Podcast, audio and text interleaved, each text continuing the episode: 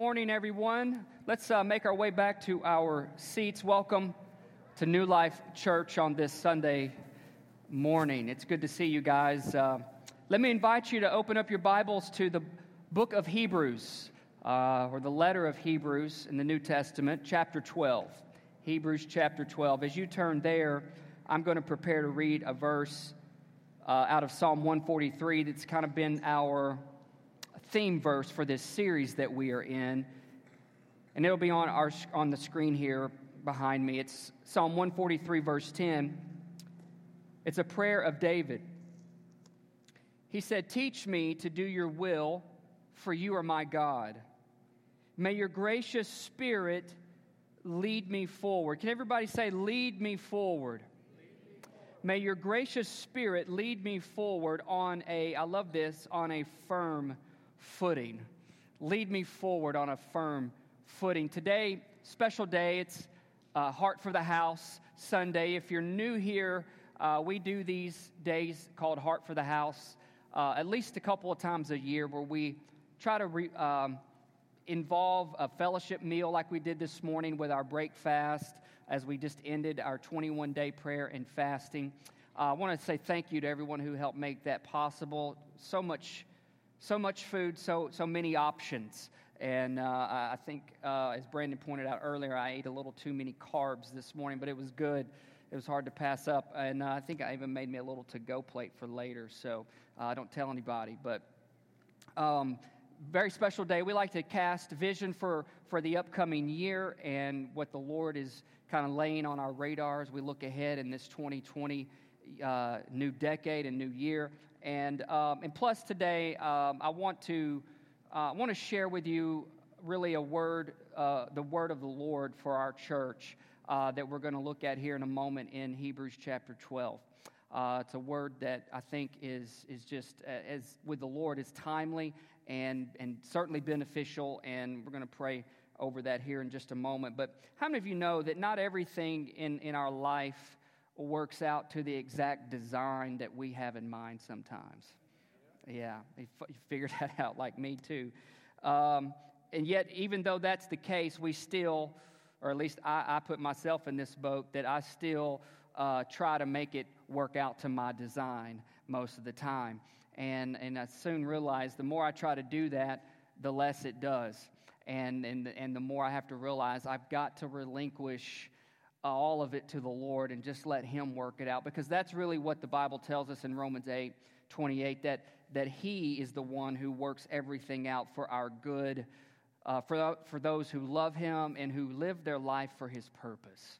And, and when we let God work it out, we let God bring around the design He has in mind, it seems to shape up better than the way we could have made it ourselves. I like what Pastor uh, and author Mark Batterson uh, states, uh, he says, We work as if everything depends on us, and we pray as if everything depends on God. And so we put ourselves out there to live every day of our life for the Lord, and we have responsibilities involved in that. But at the same time, we are called to surrender everything to the Lord in our life. And in so doing, God works it out.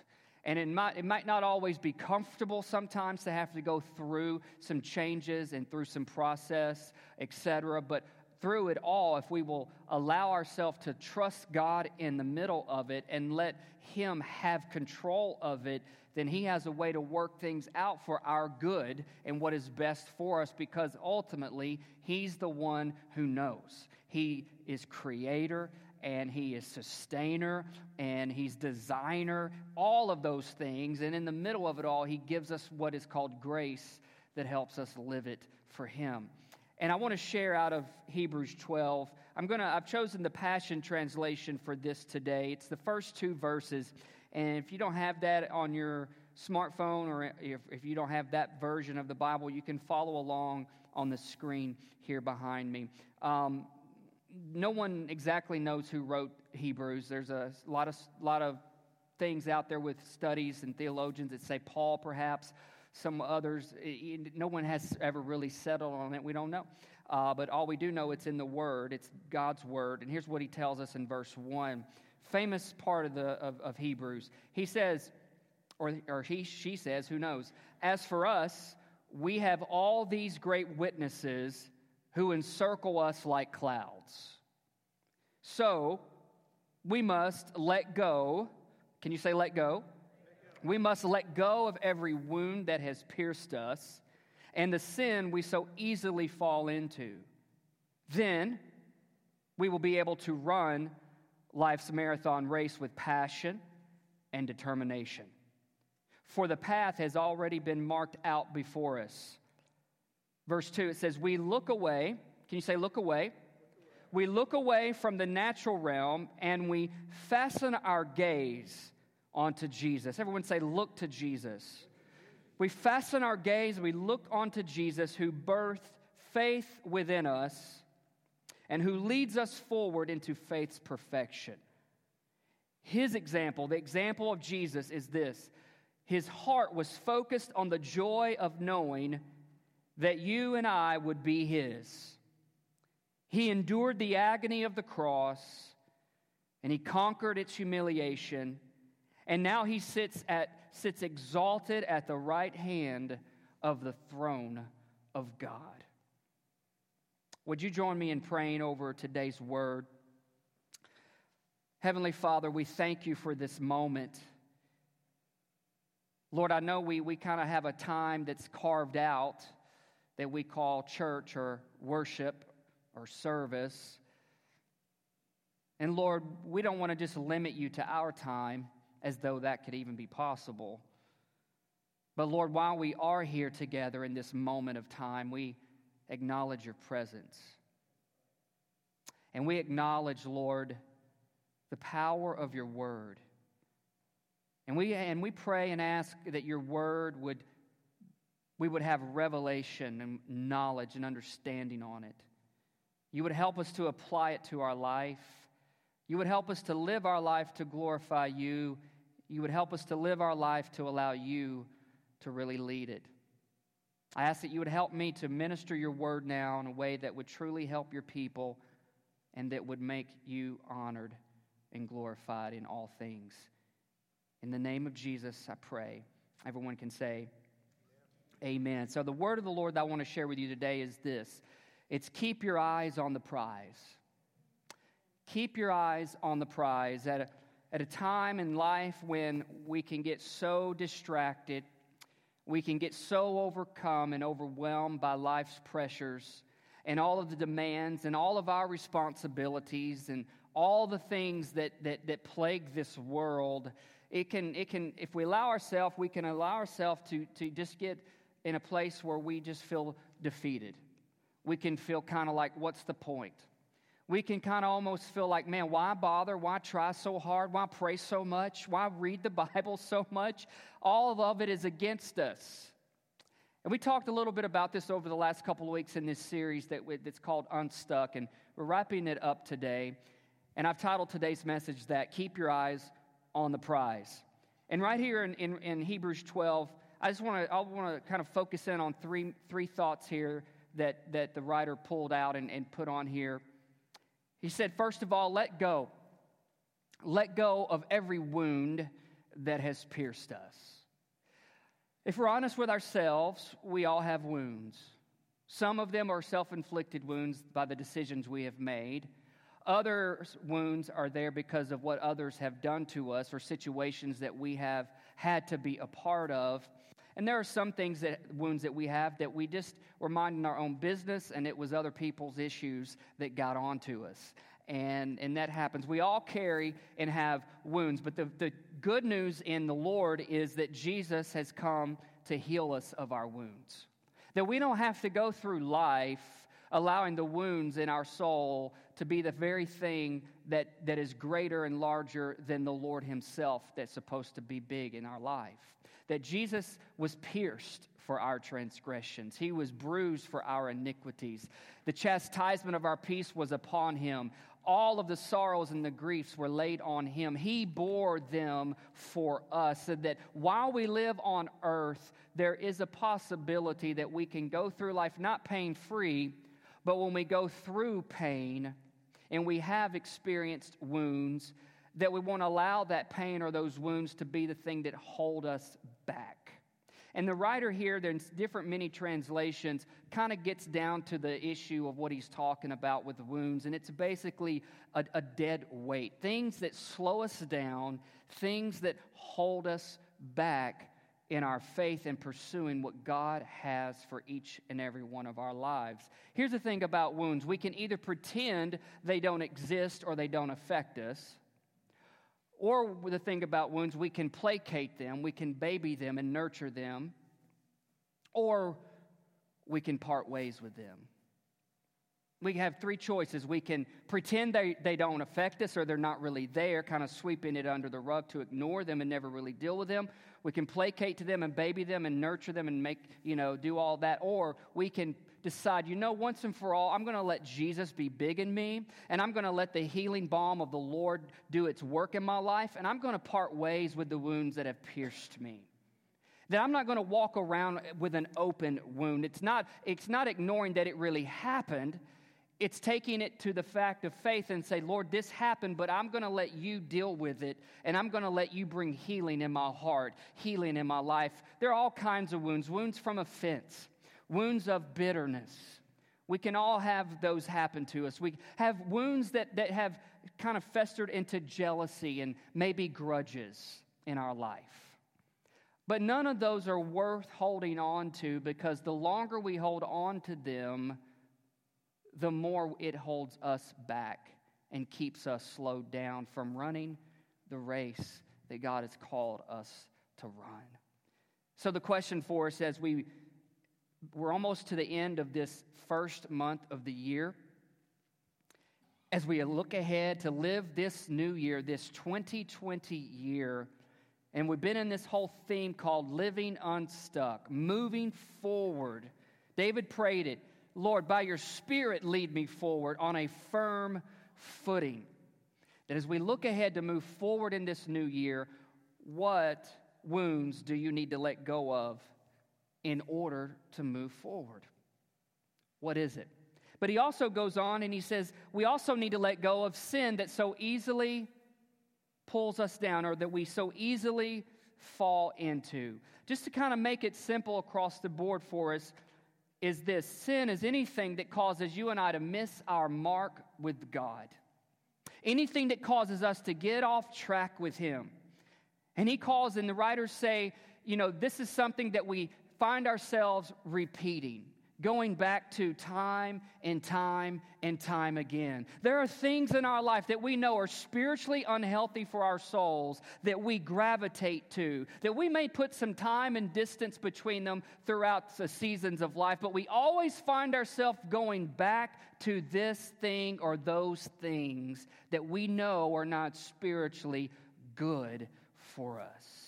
And that's what the writer's getting at. He said, Look, you got a race to run, but in order to run this race, you've got to let go not only of wounds, but you've also got to be willing. You've got to let go of the sin that you so easily fall into.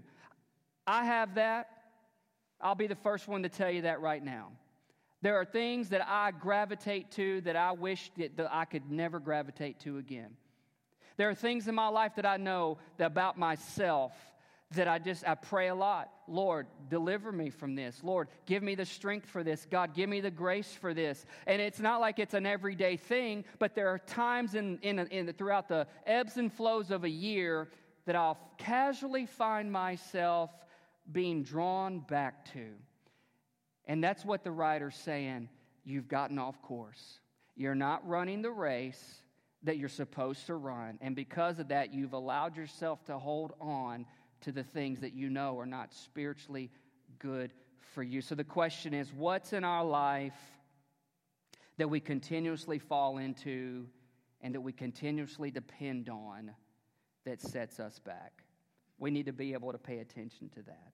Because he says, when you let go, he says, then he puts the word then in there he says, then you'll be able to run life's marathon race. But I love how he adds these descriptions to this race. He says, you'll be able to run this marathon race. And keep in, keep in mind, it's a marathon. Life is a marathon. We talked some detail about this last week that it's a daily march with the Lord by faith.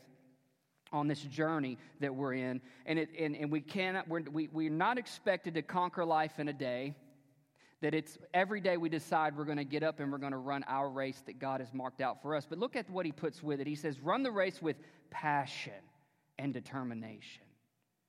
Passion and determination. Passion. Run the race with strong, powerful, compelling desire. Now, I, I, wish I could tell you every day I get up just with that strong, compelling, overwhelming desire to live, uh, to run this race. I don't. There are days where I'm so dog tired, I don't want to get up. There are days where I like, man, I want to be around people today.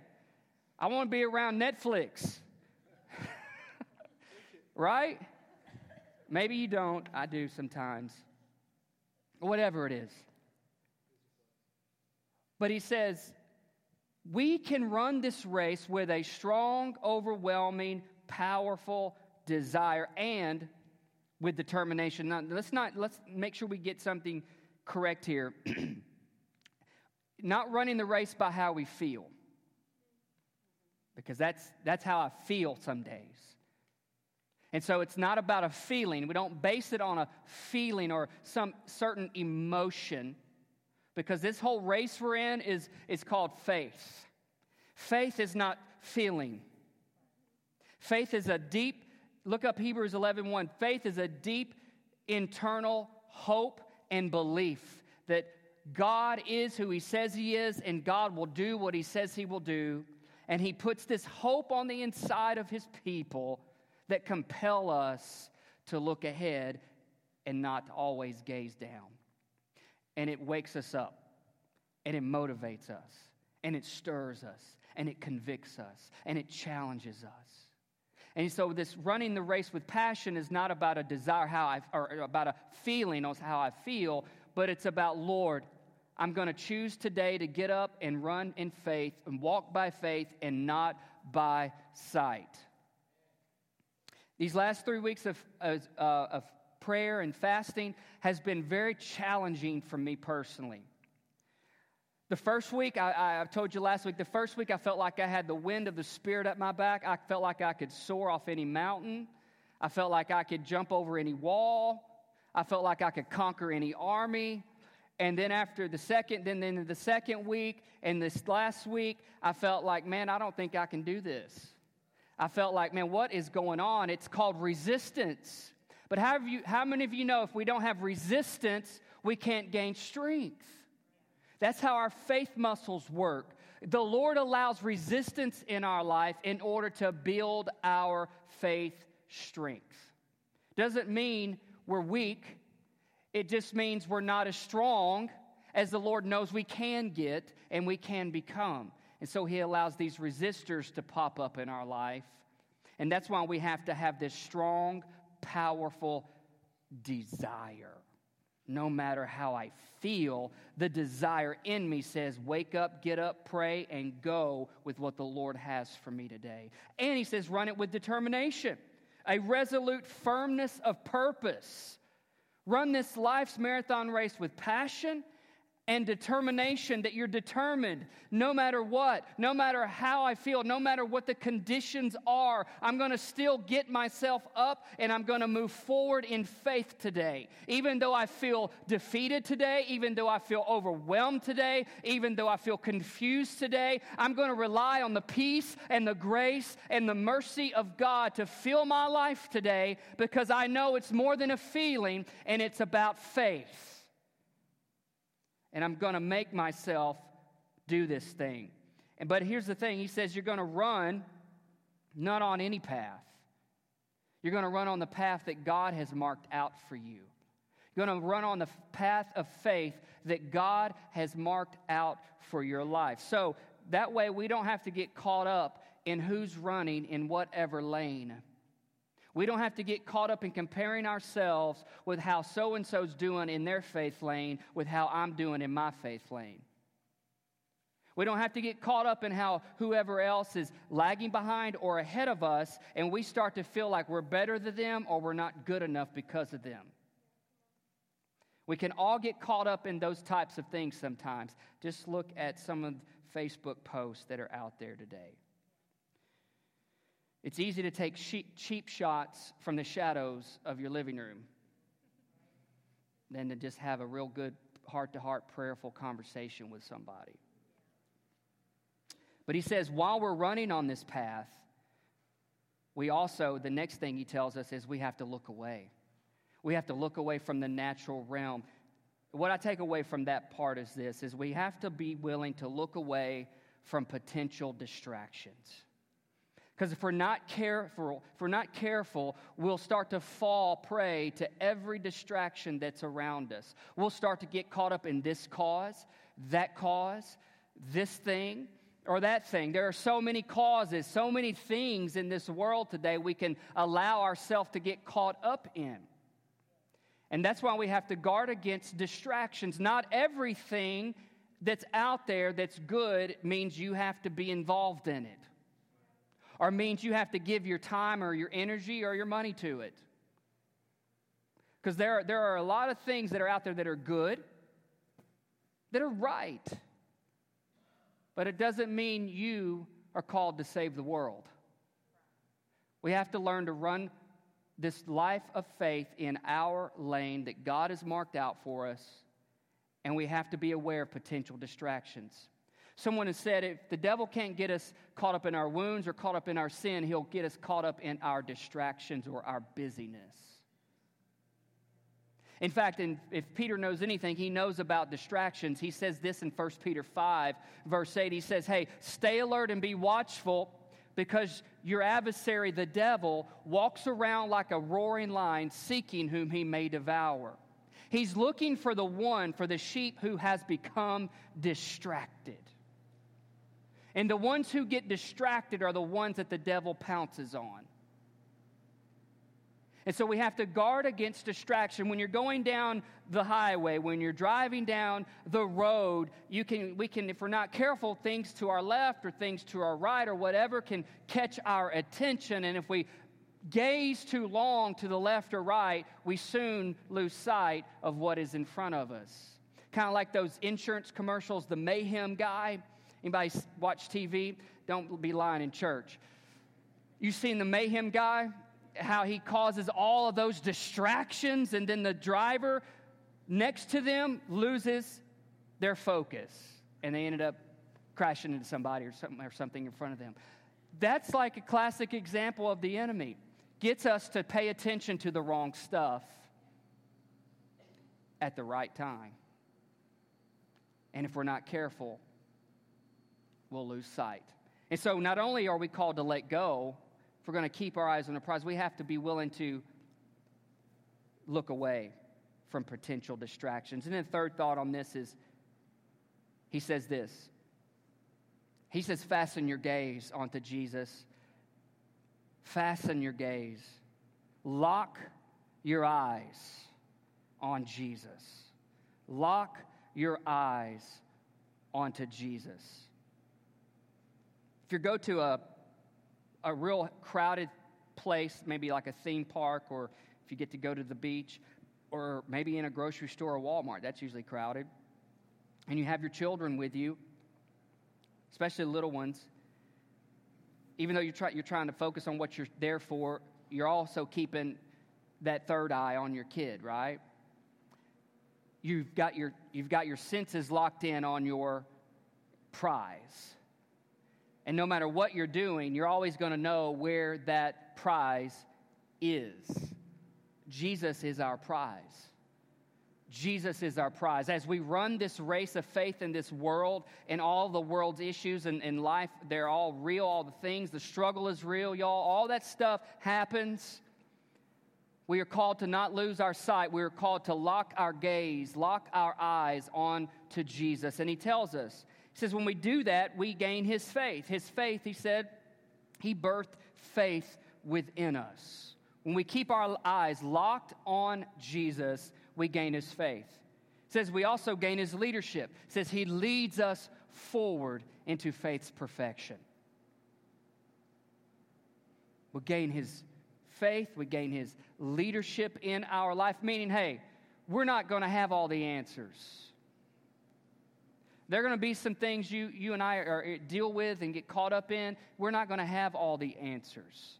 But there is the one who knows all things. And if we trust him, he will lead us through it. He will lead us through. But then he also, we gain his example. And that's where I want to kind of close out this part is this. We gain his example. And his example, he says this.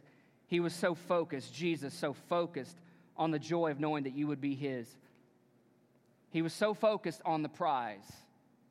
He was so focused on the prize that because he was so focused on the prize, it says that he was able to endure the agony of the cross. He was able to endure the conditions that were going on in his life. Kept his eyes on the prize, able to endure the conditions, and he said he conquered humiliation. In other words, he overcame how he felt. Now, if there's any of us who need to overcome conditions and overcome or endure conditions and overcome how we feel, it's, it's Christians, it's believers. Because we are supposed to know what it's like to live life not by sight, but by faith. But what gets us every time are the conditions that surround us and our feelings within us. Right? Most of the time, most of the time we're moved by the conditions and by what we feel. Not all the time, but a whole lot of the times. We are moved by the conditions and by how we feel. And the example that Jesus gives us is this we keep our eyes locked on the prize. It allows us to then endure the conditions of this world, and it enables us to get over how we feel about certain things in this life. Question What has God put out in front of you and said, hey, go after this? Pursue this. What has He spoken to you that has yet to come to pass? What has He promised that is still to be fulfilled? Those are some things we need to consider as we live this life by faith and not by sight. Because one of the struggles is what do you do when what has been promised and where you are currently, what do you do in between? How do you navigate that? How do you deal with that? What God has spoken, what God has promised, what God has put out there in front of your life for you to pursue, and yet you're still here and has not achieved that or it has not yet come to pass. You know, as a, as a church, the Lord, the Lord has, has gifted us with, with vision and some big things that He wants us, to, wants us to do, that He's called us to do. And He's also given us quite a few affirming prophetic words over the last few years. Um, I've got quite a few of those words here. I'm not going to tr- read all of these to you, but I try to keep track as many of these as I can. And throughout this fast this year, the Lord reminded me to pull these words out and, and read through them and pray through them some more. Some of them, parts of them have, have happened. There's still a lot that has yet to happen. And I, I, I went ahead and what I did, I summarized all of these into five statements the, these prophetic words over the last five years. Number one is we were told from the Lord God will provide our finances, our facilities, and the resources necessary for His plan for New Life Church. That's part of the prophetic word. Number two, God's presence will be evident in our worship gatherings. Because I have been in some churches where there was no presence of the Lord. And that's not a great place to be. I don't ever want to take for granted the presence of God in our midst. Number three, God will bring in the lost, He'll bring in the prodigals, and He will bring in the laborers into New Life Church.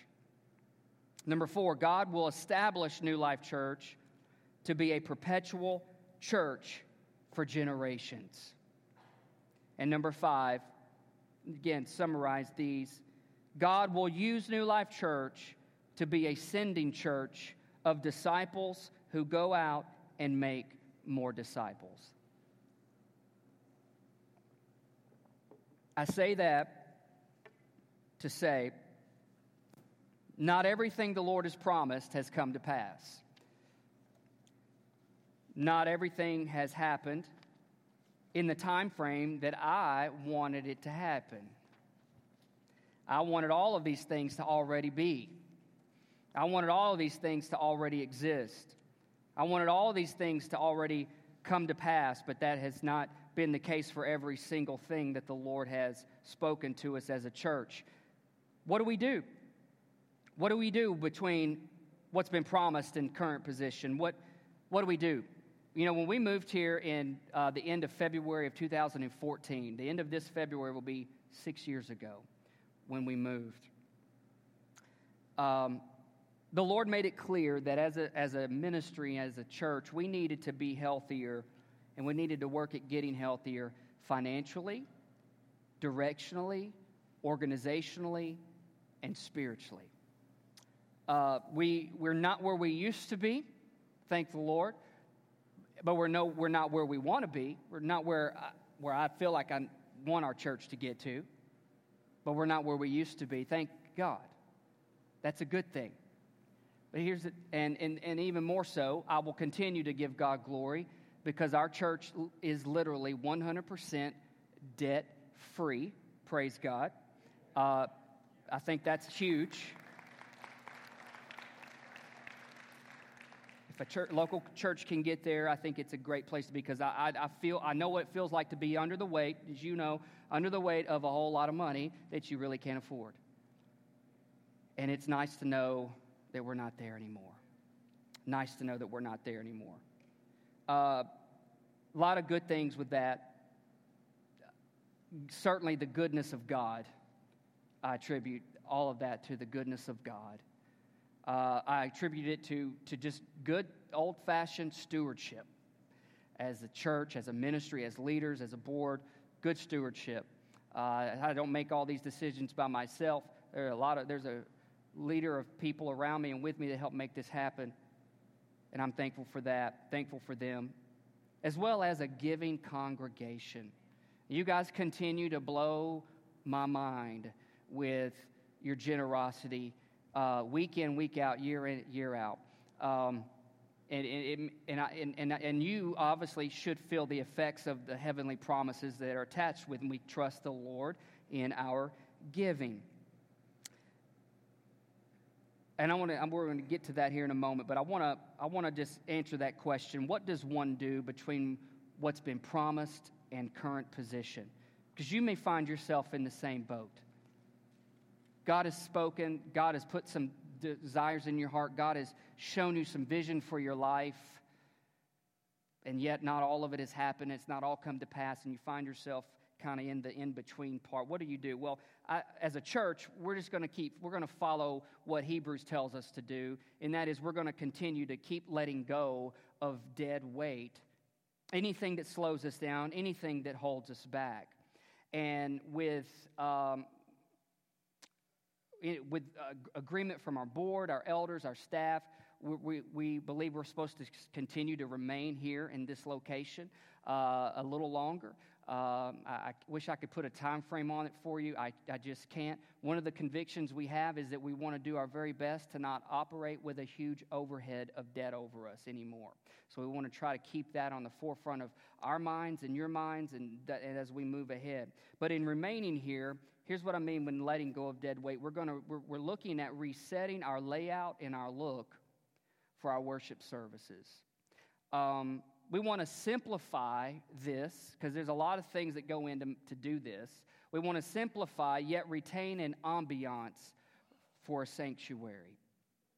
Um, we don't want Sundays to get to a place where it becomes an exhausting chore that our members and volunteers have to do certain things in order to make Sunday happen. Not that we won't ever have to serve or, or do our part or any of that. I'm just saying, you do this setup like we do at week in, week out. Not only do the resources break down the natural resources, but so does the people. And so do the people. And we get tired of doing certain things sometimes. Doesn't mean we're not going to set up, doesn't mean we're not going to try, doesn't mean we're not going to put our best foot forward. It's just we're going to try to simplify some of the layout and look of our, of our Sunday morning while we continue to remain here. We want to continue to have an atmosphere that is hospitable uh, for all of our attenders as well as all of our newcomers who will come to this church and uh, from adults all the way to from children children all the way to adults and um, i have a desire in my heart that i would like to see our church double in size right here we have the room for it we have the space for it we have the abilities for it and we've been working towards that in that direction uh, when working to see and want to want that to happen. So we're simplifying some things by just doing a, a quick reset. And so we're going to be working on some things. One, you see the, the screen there behind me. I know it's like one thing, like out of many, but those ble- there used to be some bleachers back there along the wall. Uh, those are in the process of all being taken out. Uh, so we're going to revamp how our stage is. We want to create more floor space because when we have dances and our children dance and others dance, we want you to be able to see them from up here and not have to stand up and look at them on the floor. So we're trying to create a simpler, simpler look on the stage that is conducive for our style and who we are. Lots of changes like that are, are happening and will continue to happen, as well as the way we set up the floor section of our sanctuary. A um, lot of fruit from last year. A lot of fruit last year. I don't know if you remember, but we talked some, quite a few uh, weeks about our pursuit last year and getting started and, and, really focusing in on strengthening the pathways of discipleship in our church, d- making, making an intentional effort to become uh, to build more leaders and leadership teams and to continue to strengthen our outreach relationship in our community as well as on the mission field abroad. Those are all, we've all seen good, positive fruit from all of those efforts. Those are still a part of who we are and what we will continue to do. Um, last year, we saw five families uh, join our church and become members of this church. Uh, that's exciting. I, I, hope you're excited about that as I am. We also were able to witness five water baptisms last year uh, in 2019. So that means new people who were not following the Lord decided to make a faith procl- proclamation and they're going to follow Jesus. And so uh, that's a big deal. And so we want to continue to help people take those steps on that pathway of discipleship. And on behalf of, of our board, on behalf of all of our elders, our staff, uh, we just, we just want to say a heartfelt thank you uh, to everyone who contributed financially to the church through your tithes and through your offerings and special offerings and lots of lots of great things. A couple of weeks ago, if you were here, you heard the uh, report on our Christmas blessing uh, over Christmas. And, uh, and so I just want to say thank you for that. And with that, I, have got a slide I want to show you. I would like to show you um, the kind of the comparison of 2019 and then what's in the budget for 2020. Um, on, on your left, my right, are the 2019 actuals. Um, 89% of tithes and offerings that came in were uh, allotted for operations. Operations are everything that deals with ministry within the church, uh, the facilities, as well as personnel paying people to, to work here and to work in the church. And so 89% went there. 9% went to missions and outreach, and 2% went to uh, we were able to put 2% away for savings last year. And the way the budget is set up this year, uh, our board has met uh, and, and we've concluded on this that uh, it's almost parallel uh, a little bit. Operations 90, missions outreach 9, savings 1. And so um, I just wanted you to see where things went last year, where things are set up to go this year, kind of pretty much the same in, this, in the sense of our, uh, our investment is what helps us to accomplish what the Lord has put on us to do as a church ministry and as a church body. And I just want to say thank you for that. May, may you continue to feel the effect of God's hand on your life as you honor the Lord, as you obey the Lord, and as you trust the Lord uh, in your giving. And may, may 2020 even exceed what we have put on paper May it go far and beyond what we're even able to ask or think, because that's what the Bible tells us in Ephesians. It says He's the God who's able to do exceedingly and abundantly above all that we ask or think or even imagine, according to the power that works within us. So we're going to continue to remain, and while remaining here, we're going to continue to look away from distractions. Um, you know, worship together as a church is important. Coming together as a church body is vital. And so we want to continue, we want to reset our priorities. In resetting our priorities, we want Sunday worship as a church to be a big deal. Not that it hasn't been a big deal or that's not a big deal to you, but here's what I mean by that. I want to see all 200 plus members of New Life Church be together in one service. Did you know that? We have, I've said this before. We have over 200 members in this church. We have about 100 or so here today. So this is about half of who are members of our church. Can you imagine the people you would meet and be like, oh, you go to church here? And they're like, uh, you go to church here? And they're like, yeah, we all go to church here. But if we actually went to church here together on a consistent basis, the camaraderie, the unity, the harmony, and the love that would happen, and the way God would pour out His Spirit in our church, and what He can accomplish with us if all of us came together. And so, as elders, as staff, we're praying, we're preparing, and we're pointing our people in this direction. So, we're going to be nudging all 200 plus members in this direction. If you get a phone call, a text, an email, or whatever, it's not because, you know, we're trying to, you know, make you feel bad or make anybody feel bad. We're just wanting you to know that this church wants you. This church needs you. This church believes in you. This church wants to fulfill everything that God wants us to do. And here's the thing we cannot do it all by ourselves, it takes all of us working together. And then lastly, we're going to keep looking to Jesus. We're going to keep our eyes locked on our prize. If at any time you ever see me with my eyes not locked on Jesus, you have the right to get someone in the church, an elder, and say, hey, our pastor's off base. I don't think he's telling the truth. I don't think he's leading us the way we need to be led. Let's talk about that. And likewise, as elders and pastors and leaders, that's what we also have a charge of responsibility to do with the sheep. We want to help you lock your eyes on Jesus. We want to help you keep your eyes locked on your prize. So we're going to follow his example. He said, Keep your eyes on the prize because here's the deal there's so much more that God still wants to do in and through New Life Church. This year, New Life Church itself, as NLC, will be five years old as New Life Church in April. We're planning to throw a birthday party for five year olds.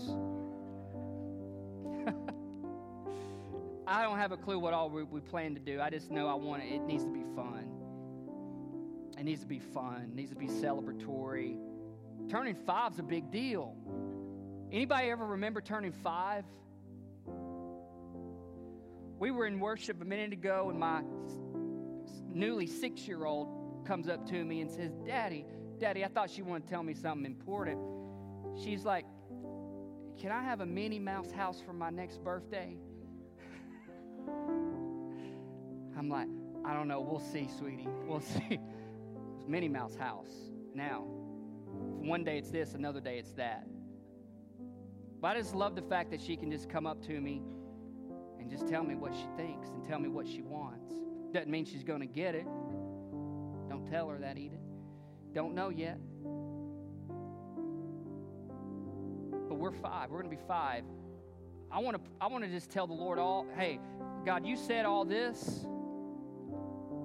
I want to see you do it. I want to see you bring the lost in. Lord, there are prodigals who are floating around in this world who need to come back home to you. They need to know what it's like for the love of God to reach out to them, the love of the church to accept them, and to help get them back into the fold and on target on the path of faith that you have for them. God, will you use New Life Church to be a church that does that? Lord, there's so many things you've called us to do. We need laborers in the field of harvest right now. You tell us, Lord, the harvest is plentiful, but the workers are few. God, you said you would bring in the workers for the harvest. I really don't think it's too much for us to pray and ask the Lord, hey, fill every chair we have, and if we need more, we have bleachers we'll pull out. Not because I want to say we have a big church, but I want to be able to say we know a big God who's able to reach far and wide, deep into the heart of, of man, and deliver and heal and save and set free every issue that you and this world face that we deal with all the time, that we put our faith in Christ. So we got to keep our eyes locked on Jesus. Keep your eyes locked on Jesus. Don't lose sight. Don't get discouraged by the things in your life that aren't going right, by the conditions that are happening. Keep your eyes locked on Jesus. And when you do that, you're going to be able to endure. We will be able to endure the conditions of sharing a space that's not ours. But as we always have, we will continue to take good care of it and be good stewards of what the Lord blesses us with. Because I know one day He promised we will have a space that we didn't build and that we didn't buy, but it's going to be really nice and He's going to bless us with it.